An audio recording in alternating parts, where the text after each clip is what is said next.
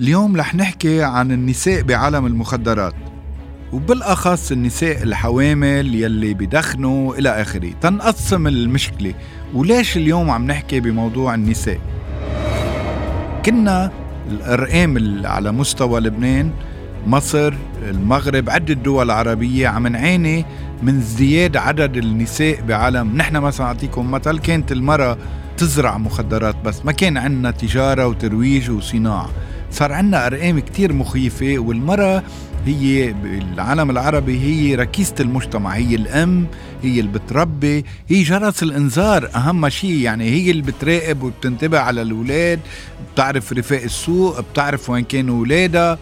اليوم بدنا نحكي بالأقسام اللي بنشتغل عليها نحن كجمعية جاد عندنا أول قسم المرأة اللي بتدخن المرأة اللي بتدخن وابنها معها أو بنتها معها. قاعدة حاطة الأرجيلة وعم تشرب الأرجيلة هي وبنتها. يا البي اللي عم بدخن بالسيارة والمسكر الشباك مع الأم اللي عم بتدخن ولادهم ورا ولادهم عم بدخنوا ل 90 92% كأنه لاقطين السيجارة إذا شبابيك مسكرين.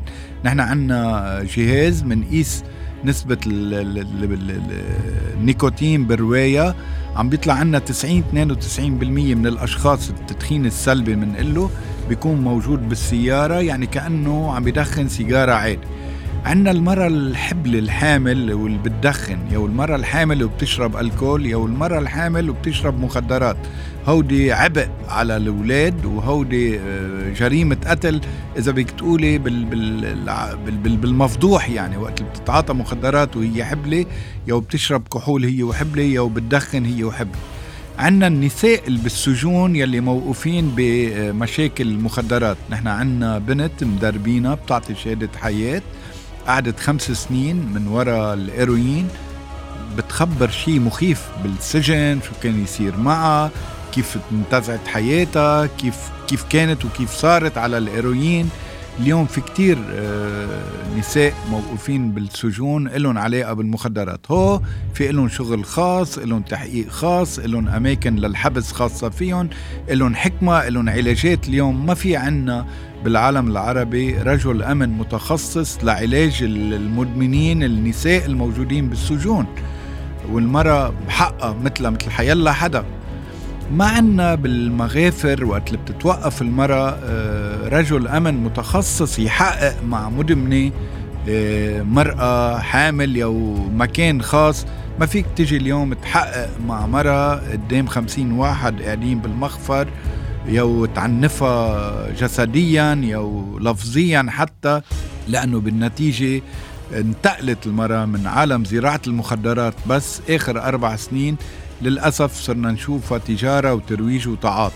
وهون تجار المخدرات عم بيستغلوا المرأة آه، لأنه الأسهل بالعالم الترويج.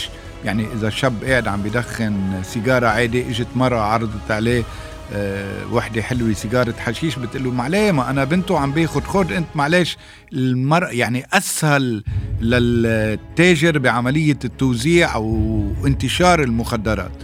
والمرأة آه، يمكن أقل شوي من الرجال كعالم تجارة وترويج ما بينتبهوا لها يمكن المحققين والشرطة بيعتبروا أنه بتلعب على دورة كمرأة ما بتبين ما بيقدروا بالتحقيقات إلى آخره.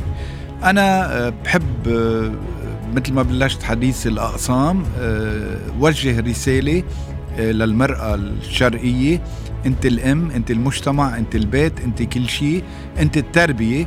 الرجال بيجي من الشغل تعبان يمكن بغنج اولاده نص ساعة ساعة وخلص بده يروح يلعب ورا بده يروح على شغله بده يطلع مصاري عنده همومه. بس المرأة الشرقية لازم تنتبه على اولادها تعرف مين رفقات اولادها وين كانوا اولادها مش لازم تدخن قدام اولادها معظم الأم والبي اللي بيشربوا ألكول حكما أولادهم رح يطلعوا يشربوا ألكول. معظم الأمات اللي بيدخنوا حكما أولادهم رح يطلعوا بيدخنوا. معظم الإمات اللي بيتعاطوا مخدرات حكما اولادهم رح يطلع عندهم تشوهات خلقية يو آه، قصور بالنمو الجسدي بمكان ما. أنا بتمنى عليك كأم كأمرأة آه، ترجعي للبيت تبتعدي عن عالم المخدرات بحزن جدا.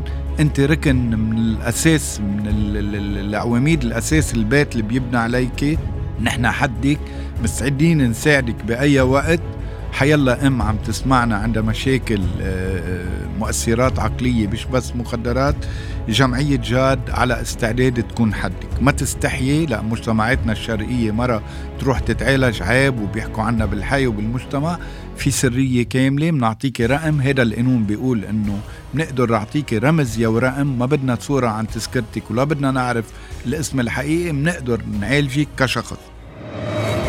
أنا جوزيف حواط انطرونا بحلقة جديدة عن المخدرات وعبادة الشياطين لأنه بلشت تصير مشكلة كبيرة بمجتمعاتنا. يعطيكم ألف عافية.